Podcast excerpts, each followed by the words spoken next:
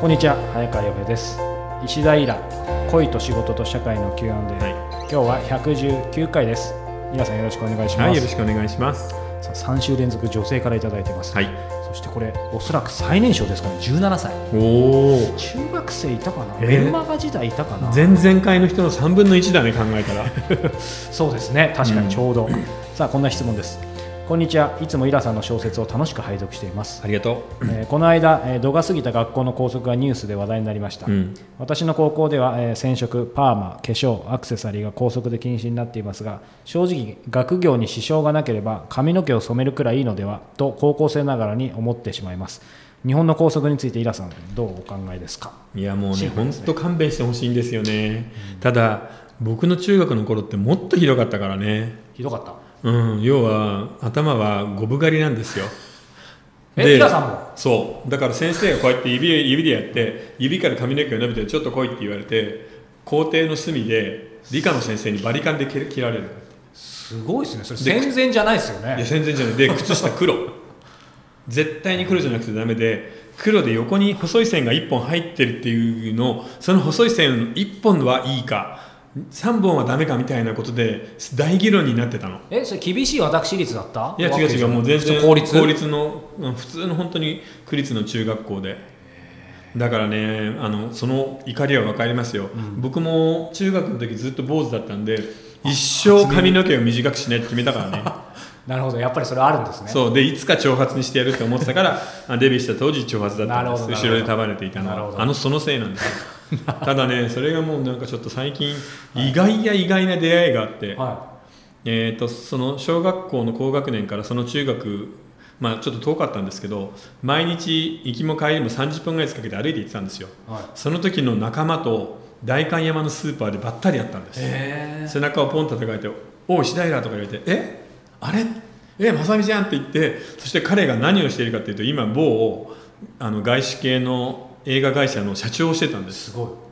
いいやだからね本当に分かんないね顔見てすぐ分かりました分かったでも向こうはほらテレビとかでちょこちょこ見てるからそうですよね分かったらしいんだけど、はいあれはなんか本当なんか変な感じだったなうんで学校の帰りにさ大きな川があって、はいその河原にガラス瓶とかさいっぱい落ちてるのビール瓶とか一升瓶とかでそういうのを見つけてはこうやって空に放り投げて叩き割ったりあの堤防の上に並べて石をぶつけて割ったりいいですね学校の帰りによくそれやってたんで多分3年間でね2000本ぐらい割ってると思います ガラス瓶をい一緒に割ったんですかその彼とこの彼もゴゴブ狩りだったんですよね当時当然ゴム狩りです今はいや今はあもう社長とかちゃんとしてるは後で調べて、はうんああのわかりま教えるかい、はい、らわかりましたいやだから不思議なんだよねで中学高校時代僕の部屋によく遊びに来ていて、はい僕はそのために何かちょっとせっかく遊びに来れたし本の話をこんな聞いてくれたんだからと思って毎回自分の視線本を上げてたんですよへだから多分彼のところには200冊や300冊は僕の本があるはずなんだよねいまだにだかえすごいらそう考えるとまあはっきり言って東京が広いとはいえ中学生でそんなのセンスのいい子めったにいないのであまあ彼にとっては本当に良かったと思いますけどね翻訳もの小説のいいの哲学経済みたいなのーすごいすごい上げてたからそれねで社長になったかもしれないですねじゃいやわかんないけどでも本当にうわ人生って不思議なつながり方をするなと思ったあねいいですねでも肩叩かれて再会ってやっぱあるんですね、うん、いやあるんだね本当にびっくりしたよ、そしてゴブ狩りから高速ですうよねん、で校則に関しては、あのーうまく破りましょうまく破るう、うん、あのルールを全て守らないといけないルールだから守らないといけないっていう立場には僕は立たないんだよね、法律に関してもそんなクソみたいな法律無視していいんだよっていうのもいっぱいあると思うなので自分なりの形でうまく罰せられない先生の命を逃れるような形でうまく破りながらアクセサリーしてうっすら化粧して、えープライベートで遊びに行く時には、えーコテで髪を巻いてですねいろいろ楽しんでいってもらいたいと思います高校生だって楽しんでいいと思うし海外ドラマとか見るとさ羨ましくないそうですねなんで高校生なのにビビアリヒルズの子はポルシェで学校に来るんだろうと思わなかっうたんてか日本人の大人でもなかなかないことを高校生がやりますからねそうそうそうだからそれでいいと思うんだよねあの勉強ちゃんとしてるんであればまあしなくてもいいけどな勉強なんて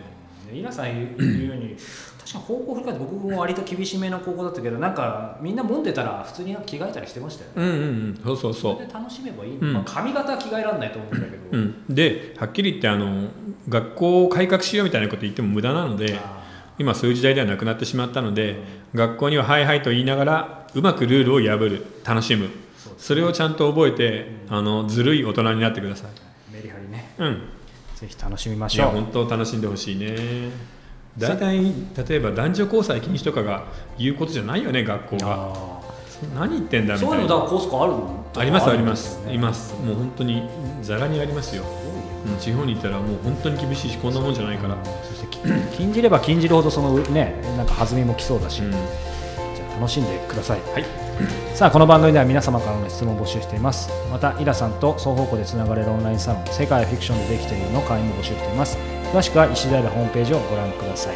今日は、えー119回でしたイラさんありがとうございまはしいた、ありがとうございました